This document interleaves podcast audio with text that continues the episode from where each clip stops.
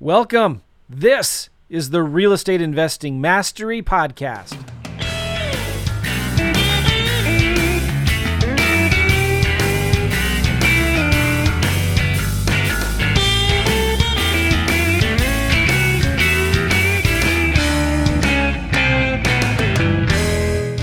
Hey, what's going on, guys? Joe McCall, the Real Estate Investing Mastery Podcast. And you're in for a treat today. We've got a special episode and we're going to be talking about vacant land investing. Surprise, surprise, right? It's something that I've been doing a lot lately. My sons and I have been flipping vacant land for a few years now, and we're really starting to ramp things up again. One of my sons going to school to be a chiropractor. My younger son is actually now in the last few weeks getting back deeper into land, working like 30, 40 hours a week. So we're starting to make a lot of offers, and I'm getting excited because we're seeing a lot of momentum. And this is something that I've been doing deals for a long time and I've been teaching and coaching people on real estate methods for a long, long time. And uh, I've done a lot of wholesaling, a lot of lease options, a lot of vacant land investing. And I'm seeing more of my students have testimonials and doing deals with vacant land investing than I ever have before in the past with houses. So that's why I'm so passionate about this. It's why I'm talking a lot about it. I did a survey recently to my list. Said, hey, what do you guys want me to talk more about in 2023?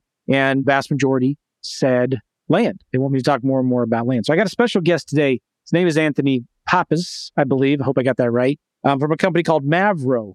And uh, he's been doing deals for only, I think, I'm going to guess three or four years. We'll ask him here in a second. But since he started, he's grossed over $3 million doing vacant land, which is crazy awesome to hear. And so we're going to be asking him some questions about what he is seeing in the market, the market has been shifting for houses and vacant land in the last year. We're going to ask him what the kind of shifts that he has seen, what's going on, get his opinion on what's what's going on. So it's going to be a good episode. I'm looking forward to sharing with you a lot of the details here. And if my camera, if you're watching this on YouTube, if my camera is slow and spotty, my apologies. I'm kind of trying to figure out what's going on here. I might switch cameras while Anthony is talking. We'll see what's going on with that. A uh, couple things real quick. If you are watching this right now on live, live on YouTube or Facebook, say hi. Say hi in the comments down below. Tell us where you're from. And if you have any questions, please type them in the chat in the comments because I can show them to Anthony and I can ask him any of your questions. Okay. Like we've got a couple right now already. This is a good question from Joe, and we'll get to this in a minute. What percent of market value are you offering after running comps? And uh, Aaron also has a comment here. That's awesome. I'm glad you guys, Joe and Aaron, are here. Keep the comments. Keep the comments coming. Excuse me. All right. One more thing. If you want, I got a cool thing I want to give to you for free, and it's my contract. And I've, I've talked about this a lot before. I don't know if you can see it here on the camera, but this is a contract that I'm going to give you for free if you want it at simplelandcontract.com. This is the contract. I know it's hard to see. There you go. All you can see is a red number that says $11,224. This was the contract that me and my son, my sons and I used to tie up a deal and sell it, flip it in North Carolina. And we made $11,224 on this deal. And you can actually get this contract for free. It's one of the things that I give away for free if you go to this website right here, simplelandcontract.com, simplelandcontract.com. And after you go there to get it, there'll be an invitation to watch a class that I did that teaches this land flipping strategy. So go check that out. And it would be uh, really cool. I think you're going to get a lot out of it. So again, go to simplelandcontract.com right now. If you're driving, then wait and go to that site. And if you're um, if you're wanting to get more information on that and some other links that I have, go to my YouTube channel, subscribe to my YouTube channel, and look at the link in the description below. We'll get you in on that. Okay. Let's bring on Anthony. Enough of me chatting away. All right. Let me remove that. Let's bring him on. Anthony, how are you? Doing well, Joe. I appreciate the invite. Thanks for being here, man. Glad you're here. We have a, a, really good barbecue place here in St. Louis called Pappy's. Have you heard of it?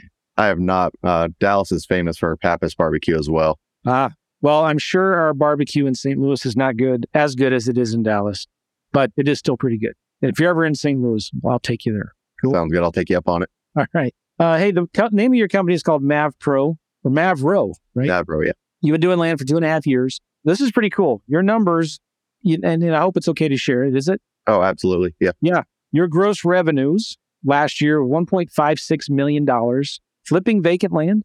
Yeah. Hot diggity dog. All right. And the year before that, $1.2 million gross revenues, flipping vacant land. Obviously, that's not all profit. You probably spent a lot of money in marketing and overhead and staff and VAs and software and all of that, but those are pretty good numbers. Congratulations. Yeah, we ran about a 30 or I ran about a 32% profit margin. So you can Mm. do the number from there, but still not bad years. Very, very good. And by the way, I hope those of you listening caught that. Anthony knows his numbers, right? And I always say this to people if you don't know your numbers, you don't have a real business.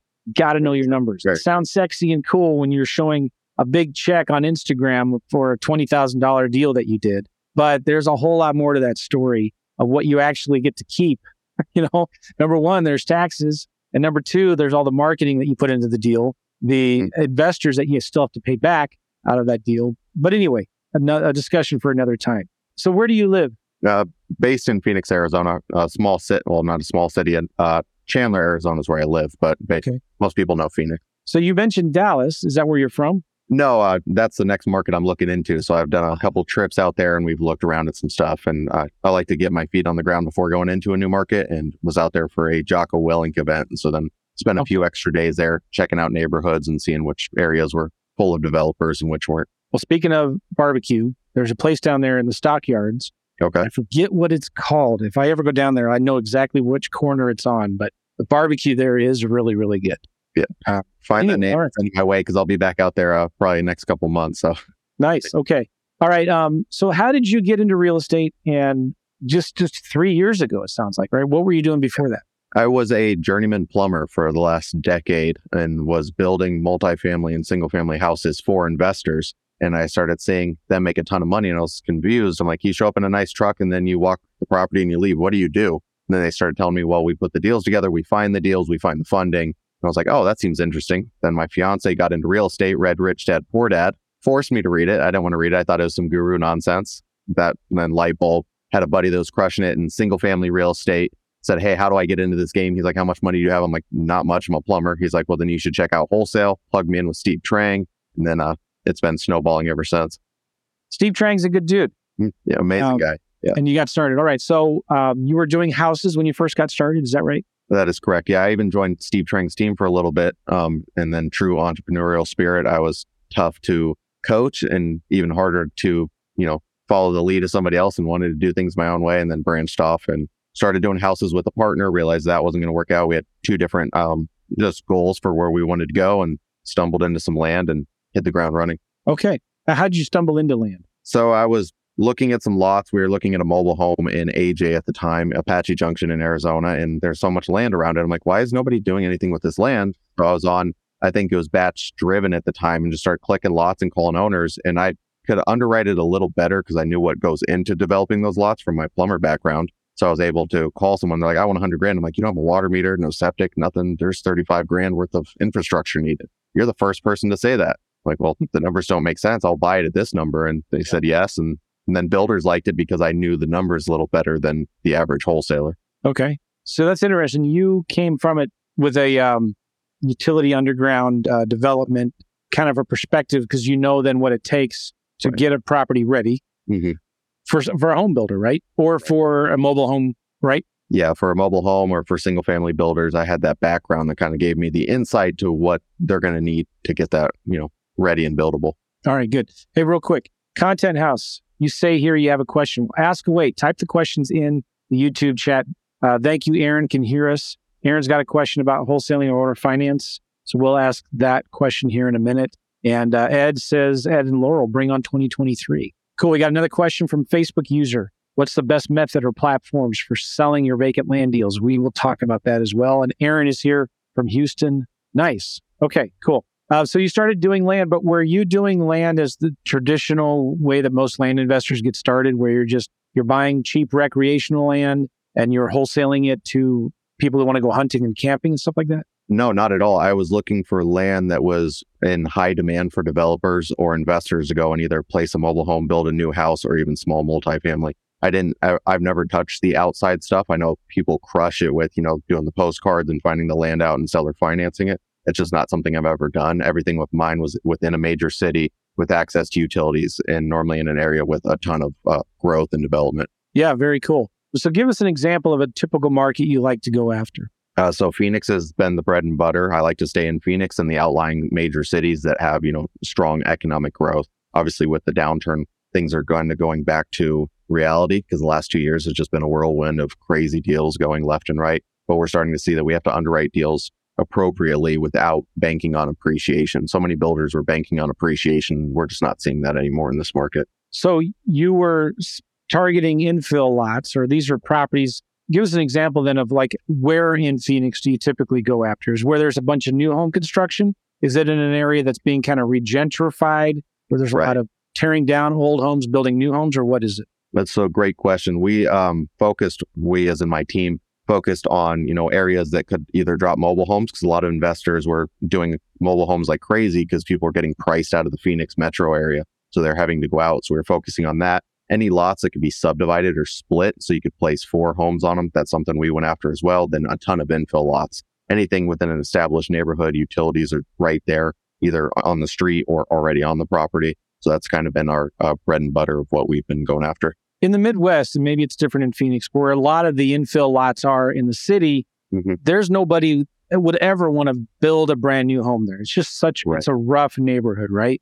Right. Even in markets like Phoenix, do you still target those kinds of infill lots in those neighborhoods, or do you still just stay away from them? So Phoenix has just such crazy growth and an influx of people moving here that even those lots have been selling like crazy because even if it's a rough neighborhood, you're still going to sell that house for 400,000 in this market. It's just, it's gone crazy. So you could be next to, you know, a house with a tarped up roof and sell a house for 350 without issue. It's just the craziness that has been the Phoenix market. Is it still like that? You know, as things shifted in the last six to eight months. It is slowed down and there's been a little cooling, but we're still seeing record low inventory. Uh, inventory has doubled over the previous two years, but we've we still record low inventory. Uh, builders are still putting up new neighborhoods left and right. Uh, KB Homes, you know, Merit, those giant companies are still going gangbusters on these new developments. So they're still are these home builders? They're they've obviously own a bunch of land now because they've been buying Right. land. They're still building homes on these prop on these lots that they've already bought. They are correct. Yeah, there's still a ton of new construction going on. The single family infill lot builders have slowed down just because their margins have got a little sketchier where they're actually going to exit because that appreciation's gone and we're starting to see a little bit of depreciation with houses sitting on market way longer than they have in you know, the last two years. So it, those guys have stopped buying, but the multifamily builders and the larger builders outside of town are still going. Okay, well, it's interesting. You say things have slowed down a lot, but Right. are things are homes still selling in 30, 60 days? Yeah, yeah, we're still seeing Back to a more No. normal market. It's not crashing. Right. No, n- not by any sense of imagination. We're not seeing a crazy crash, but they are sitting longer. So in Phoenix, people are bidding 80 to 100K over ask price just to get the property. So we saw some wild stuff and that's gone. And now it's kind of back to numbers having to make sense. That's funny because people are kind of what I see in St. Louis, at least, even with some friends, you know, who are selling their own personal residence, they're kind of panicking because they're not getting multiple bids on the day that it's listed. And they're freaking out like, oh my gosh, there's something wrong. But they're still selling their deals, their houses Right. within a few weeks, a couple months. And inventory, you're right, is still really low. All right. So you started because of your background, you knew, all right, I, I, you knew who your buyer was. And your buyer is are, are developers, people that are building new homes, either big builders or individual smaller builders, right? So normally smaller builders, I think the largest builder that we've done has done like uh, 10 houses on one parcel. Okay. So that kind of smaller, medium range builder. We haven't done anything to like the giant builders that come in by, you know, 32 million for 100 acres. So then are you are you finding the buyers first, calling them up, talking to them, finding out what is it you want, what are you looking for, and then doing your marketing for the deals? That is correct. Yeah. I flipped it and started working backwards instead of finding the deal first and trying to blast out to a buyer's list. I went and found, you know, I try to find three to five buyers in the immediate area. And that's how I kind of judge the strength of an area and whether worth us going into. And if I can find three to five, then I'll reach out to all of them and say, Hey, are you still looking to buy more? What are you thinking of the market? How much depreciation are you factoring in when, with your numbers? And how can I see this through your eyes? I don't want to send you a bad deal How do you find those home builders? uh, Google, uh, driving. That's why I like to go visit lots. I'll go, it's like in Phoenix, I know all the neighborhoods and I'll go drive them frequently because most builders will put a sign in the front yard saying such and such custom homes is building. So that's how we built a good buyers list, driving neighborhoods, finding, you know, properties going up and adding them. So you're not you're not looking for the, the neighborhoods at Pulte or whoever the big home builder is. in Phoenix. You're not looking for them. You're looking Right. for the smaller home builders who's building 10 to 10 lots or so. Right. Yeah. We also have some like builder associations out here you can join. You can also look at Facebook groups and stuff like that. But Google's been great. You could Google, you know, custom home builder in my neighbor or area, whatever city you're in, and then go go down the list and just cold call them and say, Hey, are you still buying? What are you looking for? This is what I do. I wholesale and I'm not going to send you a bad deal. I just need some answers que- or questions answered. So I send you good deals like how do you underwrite? What's your price per square foot to build? What utilities are a deal breaker if they're not there and stuff of that nature. Okay. All right. So you call them up, you talk to them, and then you just you ask them, what are you looking for? What other kind of lots are you Right. do, do you need right now? Yeah. And so what are they telling you? Are they telling you are, are- are they saying, "Hey, yeah, we still want land. Send us what you've got. We're still buying." Or are they telling you, "Nah, we're slowing down a little bit." a, a lot of them have slowed down and pumped the brakes and said, "Hey, we're holding off. We're going to try to offload some of the stuff we have." Some of them have even asked me to try to help sell some of the deals they bought a little too high in the frenzy. They're like, "Hey, can you wholesale these for me?" And I, unfortunately, some of the numbers are just so high because they bought them last year, just going with the craze. So we are seeing that slow down, but this multifamily builders I know are still going strong and looking for good opportunities. That's interesting. I always say this too: when when the market shifts, it creates opportunities. It, it really and does. they're going to find who the buyers are. There'll always be people buying properties, right? Hmm. I saw it in the housing meltdown in 2008. Um, there were still people buying properties. In fact, there was a lot of money coming in, buying foreclosures, buying as long as they were deals, right? Right. But uh, so now it's interesting. You're saying the multifamily builders Mhm. are. look, This is something really cool. I know a guy in. Well, I won't say the state because I didn't get his permission to say this. Somewhere in the continental United States. How about that? Right. I'll narrow it down a little bit. Who is killing it right now? Selling, buying vacant land, building duplexes. He actually builds the duplexes himself Okay. and he will build the duplexes and sell them to retail buyers. And he basically sells them and says, Hey, would you like to live in a home for free? You basically, I'll build you this duplex, even with interest rates going up. Right. I'll even with interest rates at 7% or whatever. Like I will build you this duplex. You can rent out the other half or Airbnb it and then live on this half. It's house hacking 101, right? Mhm. And they will cover, if not all, a major portion of your mortgage payment. And he cannot find enough land and build these things fast enough, even in a slow market, Right. building these little duplexes. It's a Um, it's a great idea. It, he's got so much money, beg people begging him to lend money to build these things, and um, so there's yeah, you're right. There's a lot of opportunity. You just got to make sure you're doing it in the right place. 100% and getting back to making sure that the numbers make sense getting rid of appreciation factoring maybe some depreciation and so many multifamily builders were banking on rental increase just going year over year over year but now we're seeing it kind of flatten out and in some cases actually slow down a little bit as new inventory is coming online so factoring in numbers based on you know if a market does pull back so the multifamily land that they are buying they're buying a lot more cautiously and the numbers have to pencil for a, it, on the highest I've heard is a 25% depreciation, with the lowest average being about 10. What do you mean by that depreciation? So they believe the market, worst case, will pull back 10 to 25%. And that's what they're saying. Hey, um, this is our worst case scenario, and this is how we're underwriting and stress testing these deals. All right. So talk about how do you find these multifamily builders to sell your land to? That's the same thing. I, I do a lot of virtual driving for dollars and physical driving. So I'll go check out these neighborhoods and see who's building multifamily. Also, building relationships with good commercial brokers in the area. They will be um, a great lifeline, and uh, especially ones that are wholesale friendly because they do exist. And say, hey, this is what I do. I find off market land, and I've had a lot of great connections brought to me from a, a local uh, broker that I work with named Gunner out of Levrose, and he's been phenomenal in helping me find good multifamily buyers. Excellent. And, and you mentioned a little bit. What is what are some of the things you say to these developers and realtors of what? How do you, how do you say what you do and and what ask them what they're looking for?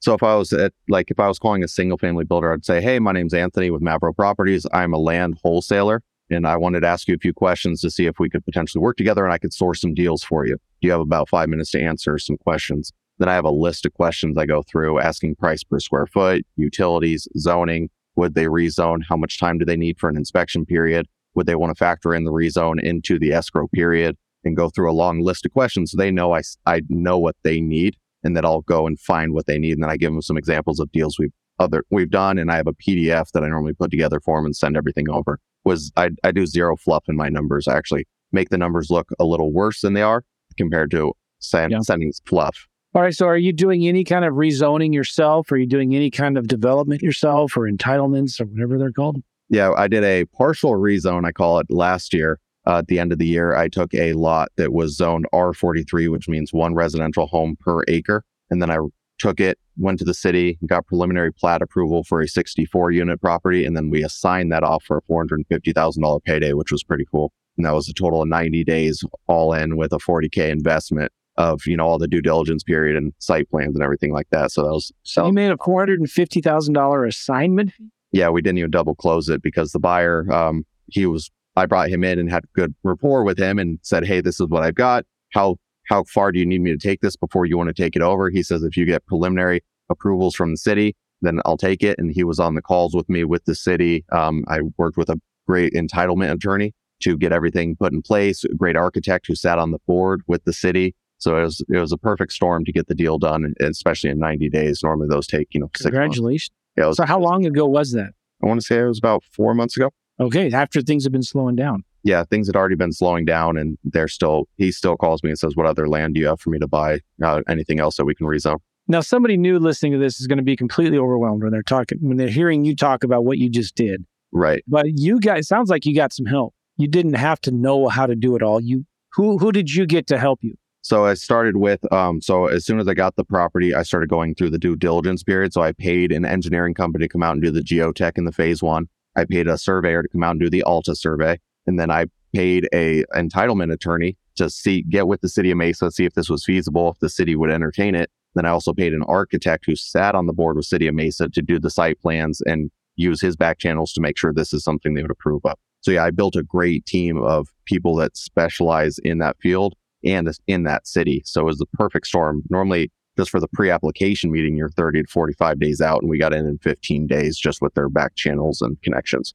Who would be somebody's new? Who would be the first person that you would tell them to go reach out to and find? Would it be that? So I would I would say get super uh, educated first on rezones and look at the city uh, master plan. So you can normally go on the city website and pull a master plan of what the city wants an area to look like, and try to find lots that don't match with the master plan. So if you can find the master plan that says I want high density multifamily here, and you go look at what it's currently zoned at all, all single family residential, I would start going after those lots because you know there's a high likelihood the city's going to rezone that Very get, interesting. get familiar with that process first. And then the first person is a good entitlement attorney. That's who you want to even go to first and say, Hey, what's the likelihood of this getting rezoned? And they'll say, Yeah, that's going to work. That's not going to work.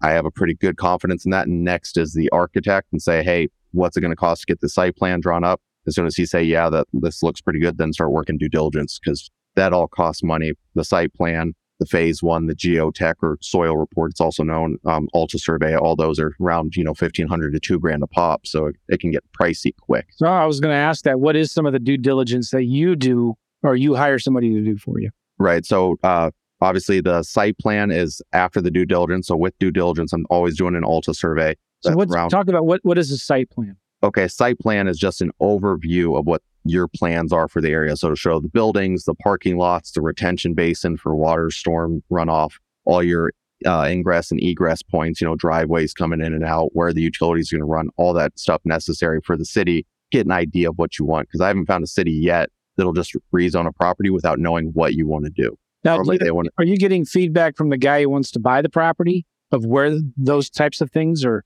Uh, it depends on the lot and the relationship I have. Some people, yes. Others, I just kind of know at this point what people are going to want. Because, yeah, you don't want to go get a site plan approved for something someone doesn't want to build. Right. So that it is having a good understanding of what people are wanting to build and what design. Okay. And the nice thing with the site plan approval is normally they can change the look and facade of a building as long as the footprints of the buildings stay the same. So yeah, it is it is good for the multifamily ones to find someone that you can bring it to and say, hey, is this what you'd want to build here? And they could say, oh no, I'd want the buildings like this, this, and this, and then you can kind of work that out. But make sure you have a good contract with a memorandum in place if you're in a state that allows for memorandums to protect your interests so someone doesn't go around you. So you, what you're talking about for a memorandum is um, you you get a property under contract. You have how many months for due diligence? Uh, so that one we had uh, 90 days, so three months for due diligence, which is super short. Normally we Yeah. try to shoot for the entitlement ones, we're anywhere from six months to a year in Okay. some cases. So you you want to record some kind of instrument with the county records to Right. tie up the properties so that nobody can go to that seller behind you that you to get it under contract and buy it, right? Absolutely. And that actually happened. So I had shopped it to about four or five buyers, and one of them um, that I didn't have as good a relationships, I still can't put my finger on who, tried to go around and the seller tried to back out of the deal saying, Hey, I got somebody else that's offering me more. I'm canceling this contract. Unfortunately, that's not how this works. Yeah. So were you able to keep that deal then? Yeah, that's a $450,000 deal. So, yeah, oh, this- so that's yeah. the one. All right. Yeah. So and then I at that point I already had close to forty grand because I had the Alta, which was uh eighteen hundred. The Phase One um was I believe sixteen hundred. The Geotech was twenty five hundred. The site plan was roughly twenty five grand with the rush for the architect to get it done in time. And then I also had the uh the entitlement attorney fees. So I was already close to forty grand in the hole. And I said, "There's no way I'm walking away from this deal this deep." And thankfully, I had the memorandum, and in my contract, it allows for specific performance which means you can basically force the sale if the seller were to try to back out. Nice. Yeah. Aaron is commenting here. It's called clouding the title. Correct. Right. That is correct. Good. All right. So you put a lot of money and time into due diligence to make sure that you can put a multifamily apartment building, one or two buildings there with enough room for parking, Right. underground utilities, entrance into parking lots and exits out into the streets. There may have to be some at least preliminary design on like stoplights or traffic, Right. things like that. Uh, there's a lot that goes into that. There really is. Yeah. Crazy. Every time I do one, I learn something new. And it's, uh, Do So you, a, do you get a little nervous? Like, man, I'm putting a lot of money into this thing. I don't even know if it's going to be approved by the city or not. Um, what if this buyer backs out? What do you? How do you do that? So the nice thing is I was so confident because this is a hard corner, meaning it's on the corner intersection of two major roads in a city that's rapidly growing like Mesa. Worst case scenario, I had it so deep at 400,000 that it, even if they cut the density down, it still made sense. And I even went and got uh, financing lined up. Should a buyer back out, I was going to personally close on it, take it fully through the entitlement process, and then uh, the exit would have been probably double of what I assigned it for. Somebody may be wondering, why don't you just sell the lot as is to that builder? Why do you have to go through all that work of getting it approved with the city? right? Because the builder was offering, you know, 450 to 500,000 with as it is, because they were going to have to, you know, inherit that risk. They're like, yeah, everything looks good and the city should be on board until they're not. Because there's been a lot of deals out here that have to go through like a city council rezone and the city council shut it down last minute and then they're they're out of pocket 40 to 100 grand in rezone and entitlement and now they have a lot they can't use for their desired use. Yeah, so you're taking on some of that risk. Right. Hence why you can make 450 grand as an assignment fee. Yeah. On a vacant lot. Wow. Okay, so somebody listening to this, I'm always thinking about okay, somebody listening to this is kind of a new investor. They've they've done a few vacant land deals, five acre lots out in the country, and they're thinking they're seeing the bigger numbers on these infill lots, and they find a deal like this. There's always a question like, dang, what do I offer? You know, even sometimes when we're targeting rural markets, Mhm. we'll get a we'll get a um, uh, somebody that will call on a letter that owns a 2.6 acre lot at an intersection across the street from a Home Depot in a small town, right? Mhm. What would you tell them? Like, how do you do they find somebody like you to bring the deal to and say, hey, can we partner on this? Do they call some local realtors? What do you suggest? So I can't speak too much to the rural lots. I don't want to overstep my area of expertise because I normally focus on stuff in the major city. And the way I look at it is what can be built on the lot, and then I'll start reverse engineering numbers from there. But you, if you did find a, a two acre lot across from a Home Depot or something, that would be something definitely. There should be some potential there. And then I would get with the city. So the city's planning and zoning departments or planning and develop departments, they're they're going to be your best friend Yep. and say, hey, what can be built here? Because the way I look at lots is the value of the lots based on what can be built. So then I start to figure out from there. But get with the planning and zoning. Can we rezone this? What kind of density could I get? Could I change this to commercial? Because anytime you can go from residential to commercial, you're increasing value. Yeah. that'll just make it way more appealing to a broader range of people. So anything that you can do like that, and then also reaching out to builders in the area and say, hey, what are you guys looking for, and how can I be an asset? Wow. Okay, very cool. Now you've got a buyer in place. You know what he or she wants or what the company wants. And how do you go about finding the deals? What are you doing to contact the owners of the property, et cetera? So I'm pretty old school. I still do virtual driving for dollars. The entire team has. I taught the team how to virtually drive for dollars, which means we pull up a map of the city, we zoom in and we go vacant lot to vacant lot and then cold call them. We use uh, batch leads for it. We'll go into batch, pull it. So you're not doing this is really important. I, I've I've never liked virtual driving for dollars when you're using Google Street View right. because some of those maps are one or two years old, and you Mhm. may find they just haven't mowed the grass in a few months. Right. You know, so but it's it, but you're looking at satellite, and you're looking for vacant lots next to lots with homes in them.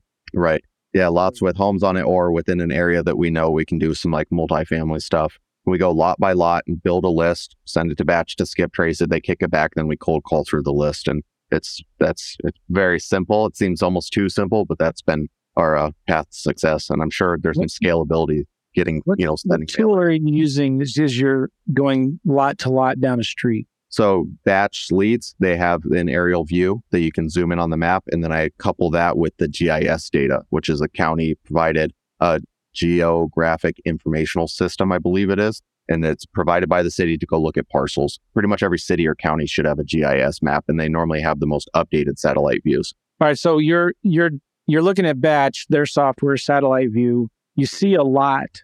Does Batch in that satellite view are they showing you lot lines? Yes, yes, it will. So you can turn off satellite and turn on lot lines if you want. If you just want to look at, you know, neighborhoods without the satellite, or you can turn satellite on and I believe overlay the lot lines. Same with the GIS. You can normally overlay lot lines as well. So when you click on a vacant lot in Batch, will it pop up the owner's information? Yeah. And the beautiful thing is Batch now has MLS access too. So you can kind of see some of your comps in the area for houses. So if you are doing infill lots, which I recommend, if you are looking to do in town, start with infill lots, cut your teeth, learn, you know, city zoning and stuff like that, get that kind of experience built up and then go after the bigger stuff where you can make those large assignment fees. So just help me clarify this. If you're getting that information from Batch, what do you need the county or the city's GIS mapping system? So some so for whatever reason, the county seems to have the most updated mapping. Sometimes I found batch on occasion will have like this one section where whatever wherever they're getting their data is more updated, but normally on average the county is. And I also cross reference just to confirm that this lot hasn't transferred data and batch just isn't updated yet, or to make sure that everything's like matching up, if that makes sense. Somebody already answered my question right here. City or county GIS map to find the vacant lots. Use batch leads to skip trace. Interesting. Okay, cool. Um, so you're are you doing direct mail or anything like that? Or you just it's old school driving for dollars? old school driving for dollars. I spent a ton of money on direct mail and actually lost a little bit of money when I looked at the numbers over the six month period. We had some deals come in that, you know, ebb and flow of it. But because we focus mainly in town, these people are all getting harassed with so much direct mail, they don't know what to do with it. I even amped up the game and spent a dollar per postcard on this big old fancy thing with a Starbucks gift card. Hang on, let me. Uh, I'm gonna I'm gonna remove my screen here. Oh, let me move this down because I want people on YouTube to, and Facebook to see it. Boom, boom, boom. I'm gonna remove myself. So it's, I think it's mirrored, but it's this big old thing. And this isn't a real Starbucks gift card. It's just something to incentivize people to call. This was created by a company called Dynamic Card and they make a, it's, this helped us stand out in the Phoenix market because everybody was sending cheaper postcards. So when people got this and it says in fine print on that, uh, you know, the tearaway gift card that you have to call and have a property that's you want to discuss to sell for us to honor the gift card. It's kind of like we'll take you out to coffee to discuss your property. I wonder if Starbucks would would approve of that. They Better not to ask. Yeah, yeah.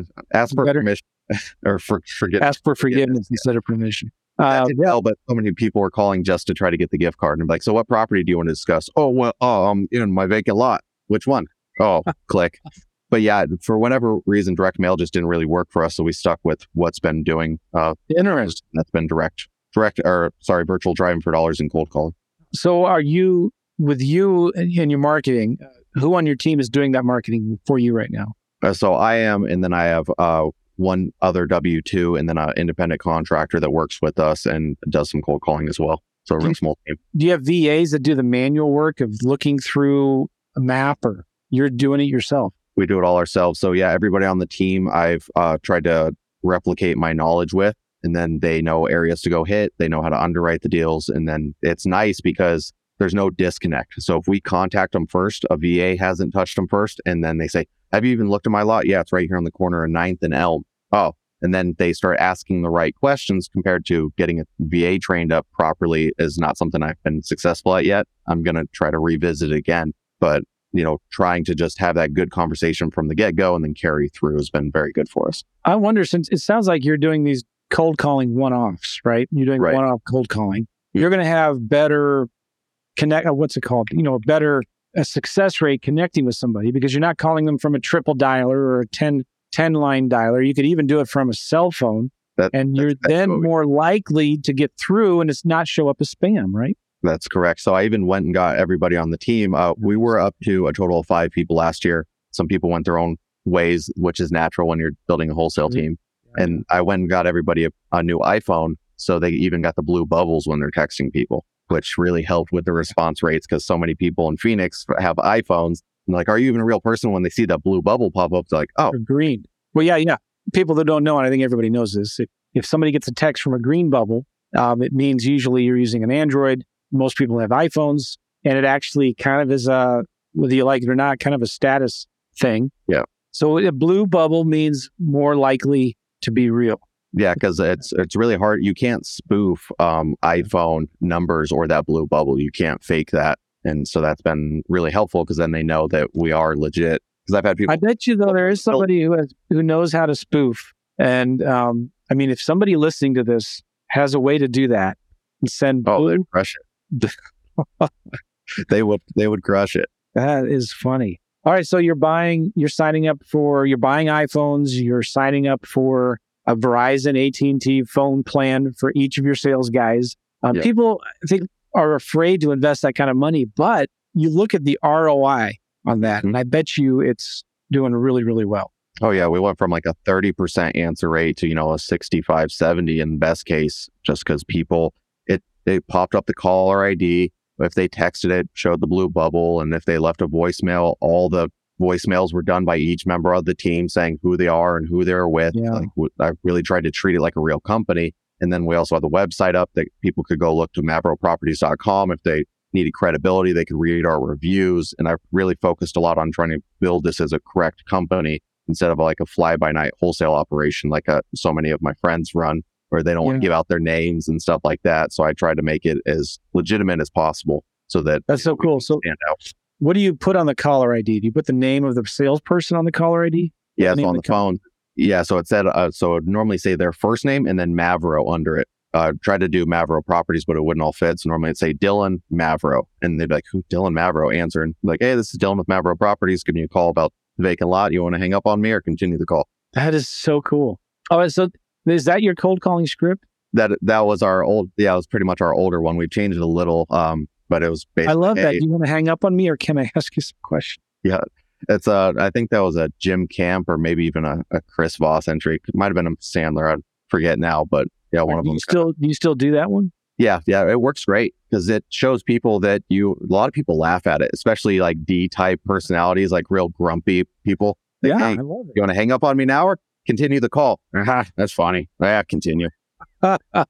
So yeah, that, that works great because you show people they actually care about their time, and you're not trying to fluff them like, "Hey, how's how's the weather? And who are you?" Yeah, you know, it reminds me too. Um, I, I did an episode, and you might want to look into this on, on how to leave voicemails. I did it with a guy named Claude Diamond. Claude Diamond is one of my sales coaches, um, coaches that got me started in the business a long, long time ago, and he teaches and Right. coaches in sales training. And he has some really unique methods on how to leave voicemails. And I'm go- I know I'm going to butcher this, and I've not I've never had the cojones to do it like he does it. But it's like you when you're calling somebody, you pretend like you have a contract for their property right in front of you, and you're getting ready to sign it, but you have a question for them first. And um, so it's Like- basically there's two things he does with his voicemails. He says, "Hey, John Claude here again. Um, I know we were talking a little bit ago, but I've got the contract right here in front of me. I'm getting ready to sign it for your property there at 123 Main Street. Uh, give me a call. I got a question for you real quick. I need to talk to you. It's really, really important. Thanks. Something simple like that, right? Yeah. And the other thing he does, like he will do something similar, but he'll pretend the phone gets disconnected. So he'll hang up or he'll do a long pause. So he'll say something like, Hey, Jim, real important. I'm looking at your house right here. Got a contract and I, this something just came up. This is really confusing. I think it's a problem. I, long pause, right? And then every time, and I've never done that. I've thought about it. I've been like, oh, I'm too scared to do it. Um, anyway, something to think about if when I you're like leaving voicemails. It reminds me of the uh, RJ Bates approach with texting that I stole, which where you cold call somebody, they don't answer, and you text them, "Hey, did you get my message?" Mm. And they will text back what message, or they'll call you right away. Hey, what message? The voicemail I left about the property. I've been trying to get a hold of you. Didn't get my voicemail? No, I didn't get your voicemail. Okay, well, does it make sense for us to keep on stay on this conversation, or do you want to hang up on me? That's my that's my go to line now because we've just said it so many times. But Man, we just gave you all listening to this some really big, huge gold nuggets. I know somebody's going to take that, what we just told you, and you're going to make a million dollars with it. you, you will, Well- you literally will. Oh, so awesome.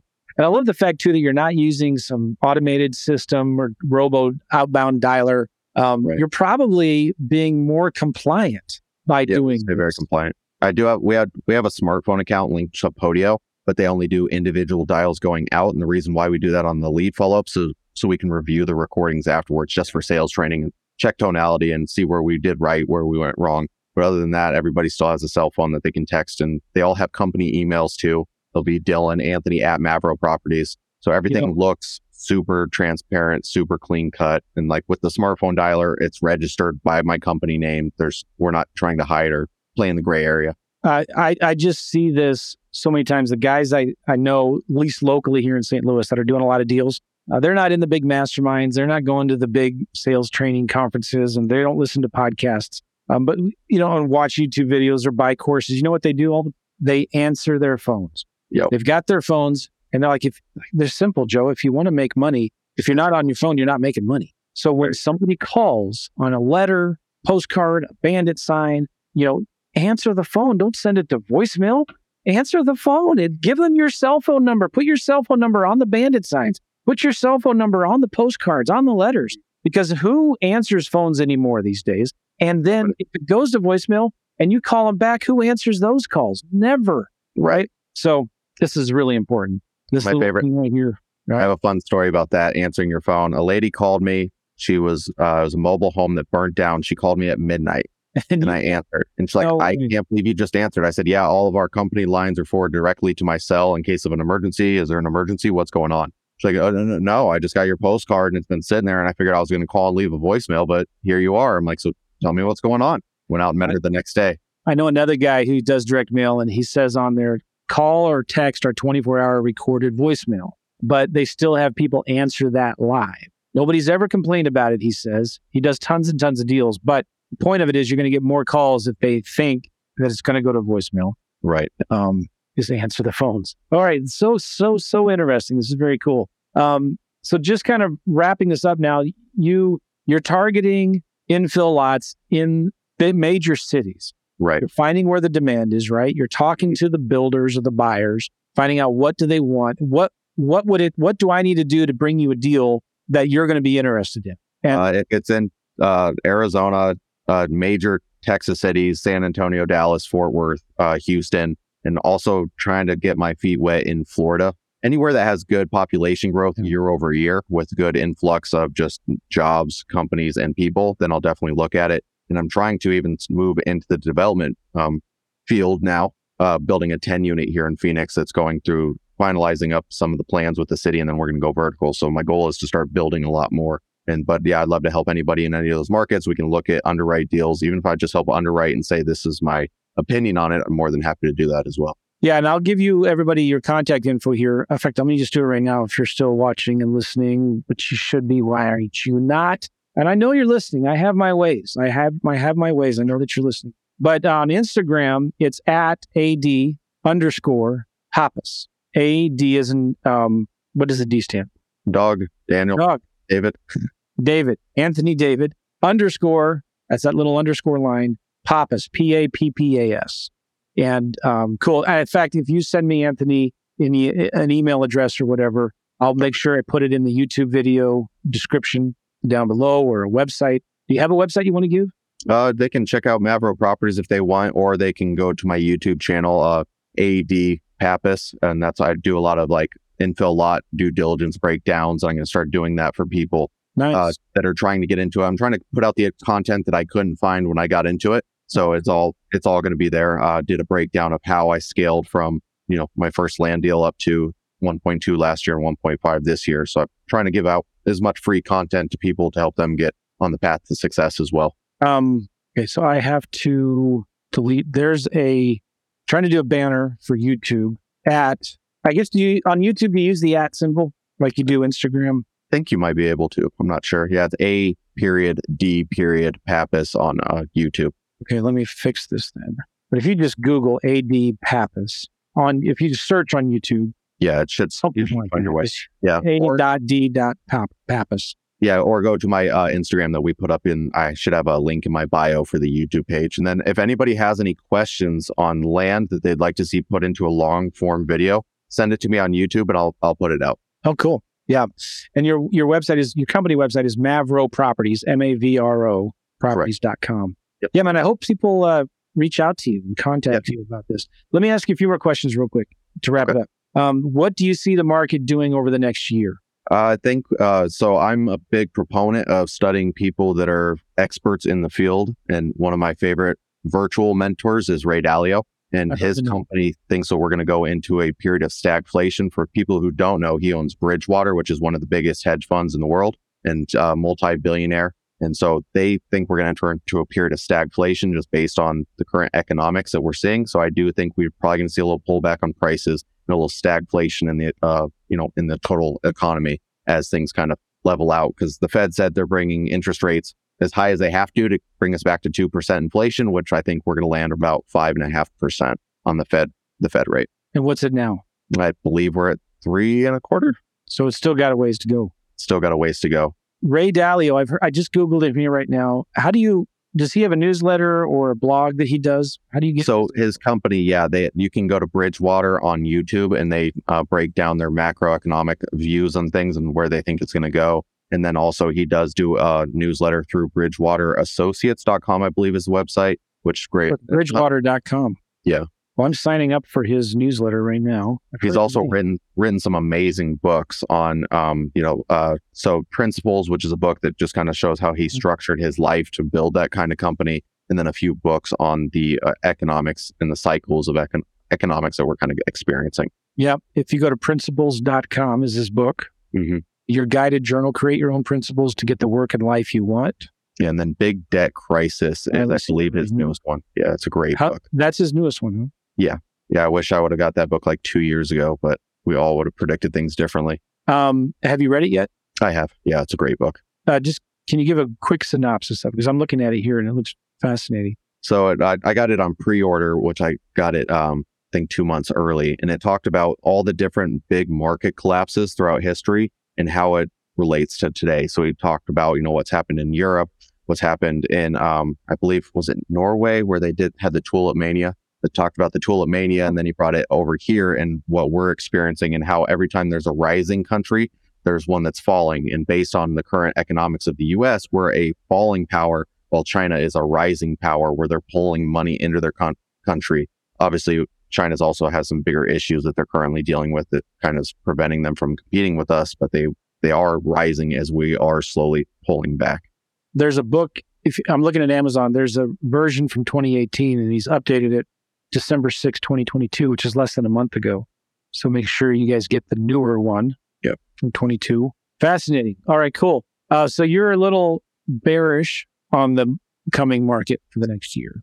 I am, but I'm also bullish in the sense that I believe it's going to be a great time for real estate multifamily development because we're going to see labor and material prices come down. Because as inflation is still pretty high, and as they keep raising the Fed rate and jobs start slowing down and people start getting laid off, and these big developers are slowing down on going crazy with the new development, that's going to free up a labor pool and materials that have been just sucked up by all this new development. So we are seeing that slow down where single family guys are pumping the brakes, and that's bringing prices down already. And guys that were too busy to answer calls are now calling back like, hey, do you still need a bid on that 10 unit? And so we're going to start seeing aggressive bidding again and finally get back to hopefully, you know, 140K a door when we go to go vertical.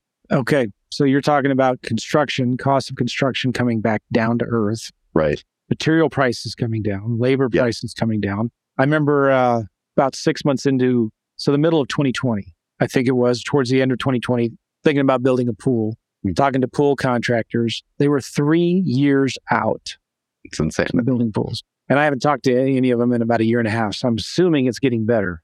Oh, yeah. You probably get like nine phone calls right back if you left a voicemail. Hey, do you still need a pool? I couldn't even get them to return my call. I told some guys, like, listen, I'll pay you to come and give me some advice and design something for me. Um, but yeah, so though, hopefully that's not good for contractors, but I'm saying for consumers like builders. All right. So then things are slowing down.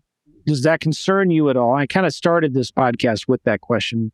Does that concern you at all of the the demand for the vacant land that you're finding for your investors? So it it does, and that's why I'm focused pretty heavily on the multifamily land because those guys will keep building. Uh, and then some of the we also have started looking at some of the bigger stuff for the bigger developers because I've had to sit down with some of the guys that own these larger companies doing you know 500 houses at a time, and they say they don't care about cycles because the length of their project will bowl they'll they'll go right through multiple cycles. Like by the time I'm done, we'll be into another cycle and potentially almost into another crash. So I don't care Wow. because their numbers make sense and they're just such a big company they can weather the storm. But the smaller infill guys have gotten priced out and it's getting back to sellers and saying, Hey, I know your neighbor's lot sold for 100 last year. We're back to 30 for yours. And this is why. Wow. Very cool. All right. Any final words, Anthony? I do have a question for you. So you were teaching the power of wholesale lease options for like over a decade, right? Do you think we're going to see another surge of that coming into what we're experiencing now? Yeah, 100%. And you know, when I started doing lease options, it was 2008 and 9. I quit my job. I was making a killing doing lease options. And then until about 2012, um, the market kind of turned around. A lot of cash was coming back into the market. And it's not that lease options kind of stopped working because they always work, but it was just easier to wholesale deals to cash buyer investors. Right. So I could make, you know, I just, it was, so I started doing more cash buyer wholesaling starting in 2012 okay. and uh, and then you know for the next eight to ten years, still do lease options now and then, but it was just easier to do cash wholesaling. So I started doing a lot of traditional wholesaling, and now for the last three years, I've been doing more vacant land. So I, I love the business though because what used to work is going to work again, and what works now may not work tomorrow. But it's important to be kind of diversified, to be a you know, as some people call, uh, like Ron LeGrand calls a transaction engineer, where you're looking at different where's the market going, there'll always be a demand. So if the housing market continues to slow down, and we're already seeing this, more and more sellers are saying yes to the creative financing offers. Right. Um, and and I'm hearing this from students as well. Like, hey man, I got realtors now calling me saying, hey, remember that lease option offer you made six months ago? Um, seller, my client is would consider that again now, or would would consider that now. So there there will always be motivated sellers. Mhm. Creative financing deals work better whether it's lease options or owner financing or subject twos, owner those creative financing deals always work better in a buyer's market. Right. Right. So I do see that coming back. And I think wholesaling lease options are a really good strategy on a down market because you don't want to be caught holding a property Right. for two or three years, right? I would rather be in and out. The last thing I want to do is is own a bunch of properties that are declining in value, Mhm. that have very little equity. Even though it cash flows, you've got to have equity and cash. Right. So if the deal doesn't have really good equity, just wholesale it. Get it under contract, to lease option it, and then sell that to a tenant buyer. I think you're I think you're going to find it easier as the year 2023 progresses right. to do lease options. I still don't think we're at a place where it's going to be as easy to do wholesaling lease options as it was in 20 in 2009, 10, 11, right? So yeah, that's my prognost pro- prognosis. Right. Cool. Well, any final words then or another question? Uh, That was my major one because I was looking through, you know, old videos and like where we headed. And I like to look to the past to see where we're going. And you've got some amazing videos touching on that subject over a decade ago. So it's if people haven't gone back to those videos, they need to because I feel like it's going to be a very powerful tool. I, I need to, I mean, I was having students back then that were making a killing, you know, I mean, not making a killing, making decent money Right. um, doing uh, lease lease assignments. Instead of lease option assignments. They were doing lease, so they would give the seller or landlord an option to lease their property, right. an option to lease it, and then selling that lease or assigning that lease to a tenant for a one month's uh, fee. Beautiful. Um, you're only going to make a thousand to two thousand dollars on each of those, Right. but you can do them really quickly. And I we had students that um, at the time, and I see this maybe coming even back. I, I we'll see Mhm. where they were making five to ten grand a month just assigning doing leases like that. That makes sense. and that's five to 10 grand while other people are struggling. That's huge. Yeah. Yeah, exactly. I remember so clearly those days back in 09 and 010, realtors were hemorrhaging Mm. cash. Whatever cash they had left, they were, they were desperate, desperate for making money because what used to work doesn't didn't work anymore. And I coached a lot of realtors on doing lease options back in 2009, 10, and 11. Right. And some of these guys, they were top producing agents doing lease option deal. That's crazy, you know? So uh, we'll see where it goes. You know, I, I, I always like, I think it's important for everybody to understand listening to this. We don't create the market. We don't create demand. You need to go find where the demand is, where the cheese moved to. Who knows? Maybe short sales are going to come back. Maybe not. Maybe I like what you're doing with multifamilies and land. You should look at what as you build some capital. Now I've got a track record, find some investors, private money, and start building duplexes. Yeah. Like that's, and if you can find the areas in the country where Airbnbs are more accepted and allowed, maybe Florida, maybe parts of like that, what's that area in Tennessee um, where there's Nashville. like, may, yeah, well, Nashville's a hot market, but there's that area in Tennessee where there's a lot of vacation homes Okay. um, uh, like in the mountains. Uh, I forget, but anyway, somebody knows what I'm talking about. Like where Airbnbs are more allowed, Okay. and you can go there and build duplexes and advertise for buyers. Hey, live for free. That's And a beautiful strategy. My gosh, because then you can find the land for super cheap, build cheaper. Gatlinburg, thank you, Content House. There you go, Gatlinburg. Um, right, so something to think about. Somebody out there listening to this, uh, you can make a lot of money. Find the demand, and there's a lot of people are like they need to move into a new place. They're worried about the market. They're worried about interest rates. Maybe they want to buy investment properties, and they're like, "What am I going to do?"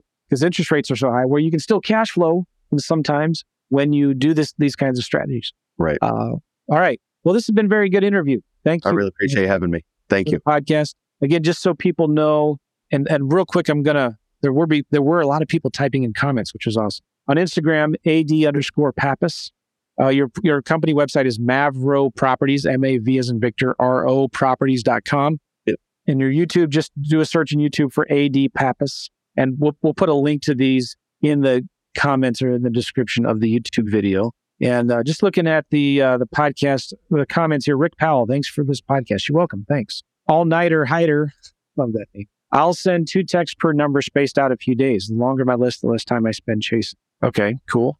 Content House is asking when doing a texting campaign, do you text every number or only the first few? Maybe only one number for each person. Does that make sense? It does. So yeah, I think if you're doing like a skip trace from batch or something, they'll give you, you know, sometimes five numbers or so. If we're doing a text campaign, which we've gotten away from, because once again, I try to cold call the numbers first. And if we hit a good voicemail, that's normally when we text the number. Yeah. But when we were doing text campaigns, yeah, we were just hitting the first three numbers when we are doing a text blast, but I've gotten away from that. All Nighter Hider is recommending George Gammon and the Rebel Capitalist channels Perfect. for macro.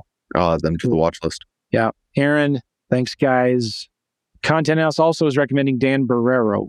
It's a good person to ask about market analysis. Principles.com is that book. Bridgewater.com is that other book, Ray Dalio book, Principles. Um, let me go through this. Answer the phone. Old school righteous. Can't Uh, in the phone. Yeah, somebody's asking what CRM do you use to keep your leads organized? Uh, it's a built out Podio. So you okay? Yeah, but my you build yourself or you bought somebody else's? I bought a built out one from uh, Rafael Cortez, but on last year with the 1.2 million, we did that on a free Podio. Good old So- Raphael. You brought him up, didn't you? Yeah. Traffic engineering firms tend to get info early in the process too. It's interesting. Yeah. Uh, somebody's asking if there will be a replay of this podcast. Yes, it's on YouTube. So go to my YouTube channel and subscribe. What's the best place to learn about zoning codes in your particular city? Uh, the city is going to be your number one go to. Uh, especially you'll find some pretty nice people with the cities too, and the nicer you are, the nicer they're going to be. But even just googling, uh, you know, whatever zone you're looking at, Google your city name, zoning code, zoning spreadsheet, zoning chart, and it'll pull up. Then you can start researching that. The city tries to put out as much information as possible. They want to incentivize development. They want you to build in their city because they make a ton of money with all the fees and stuff like that. So all of it's available normally on city sites. I had a I had a student who um, would would do this a lot with property management companies and the county records departments and court records. Bring in donuts. You'd bring in donuts and just say, "Hey, I got some questions. If wonder if you can help me here." Yeah, they're they're great people to work with, and they're people doing a job. So it's yeah, it's a it's a great place to start. Yeah. Brilliant content, guys. Fire from Joey Legends. Josh Brown. I know you. What's going on? And you know this guy, Brandon Simmons. I do. I do. Good dude. Pappas is stud. Thank you. Thank you. Um, the cool, uh, I saw a couple of people answer this question. Oh, it's Sheila from LinkedIn. Actually, somebody from LinkedIn is watching this video. How about that? It's actually working. I didn't know anybody knew me in LinkedIn. So, hey, LinkedIn people like Sheila. Hey, Sheila. This is a beautiful thing about the way Anthony does this. How does he sell his properties? With a phone call. hmm 100%. You, you don't advertise these things. You don't need to, right? Mhm. Every now and again, one will be a little tough to move and it'll end up on a blast list, but majority of the deals go to. In Phoenix, I had about seven seven builders that were my go-to builders. So it's just picking up the phone, getting on Google first, finding builders in that area, and even better if you can go drive the area and you see a couple new builds going up. They're gonna put a sign out front. They what they advertise who they are and call them, Yeah. say, "Hey, would you be interested in another property right here?" I wonder if you could call realtors who list those new builds Oh, I'm sure. ask Yeah, them, hey, you know, could you maybe I can send some new listings to you if you can help me with this, right. or send new listings to your client so they can use you again to list their other properties. Another strategy that works pretty well is it's got to be in your contract. Make sure you're following all local laws and regulations. Is advertising on the MLS. So if you have it in your contract, like in Phoenix, it says I have the um, ability to uh, advertise on the MLS, all and blah blah blah, all the legal mumbo jumbo, and we're allowed to put properties on market. And we've sold some in like the nicer luxury areas by doing that. So you get with a good agent that understands how to market wholesale properties on the MLS, and then make sure your contract allows you to do it first and foremost. And then you can do that and sell some properties that way as well. Nice question here. I'm, I apologize for getting to these questions late, guys, and thanks for your time, Anthony. You're being gracious here, going long. Um, do you do you wholesale and owner finance your, any of your deals, or are you selling them all for cash?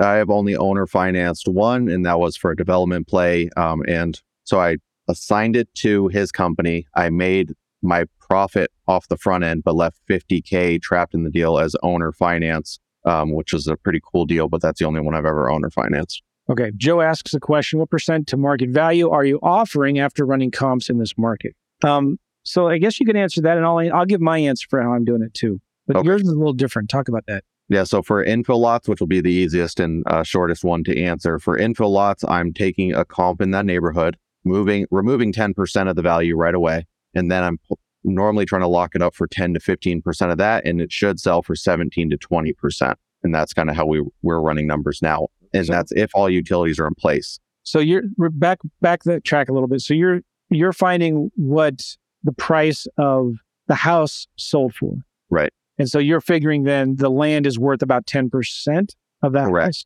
But that's after. So if the house currently today for easy math is worth 100,000, we're taking 10% right off the top of that number, so 90,000. So then I'd try to go lock that property up for 9,000.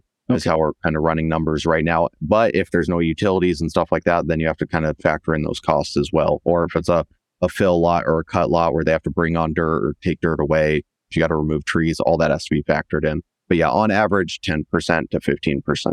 Yeah, and this goes back to our LinkedIn Sheila question of selling your properties. It's finding following the demand, and I, I talk about this in my program, and I've also interviewed people who do this a lot. It's so easy these days to go in and find in the last 30, 60, 90 days where are all these people buying vacant land Right. and go into those subdivisions, into those zip codes, and market to those landowners in those areas. And then you can go see who those people were from public records, right? And you just you can sell it to them.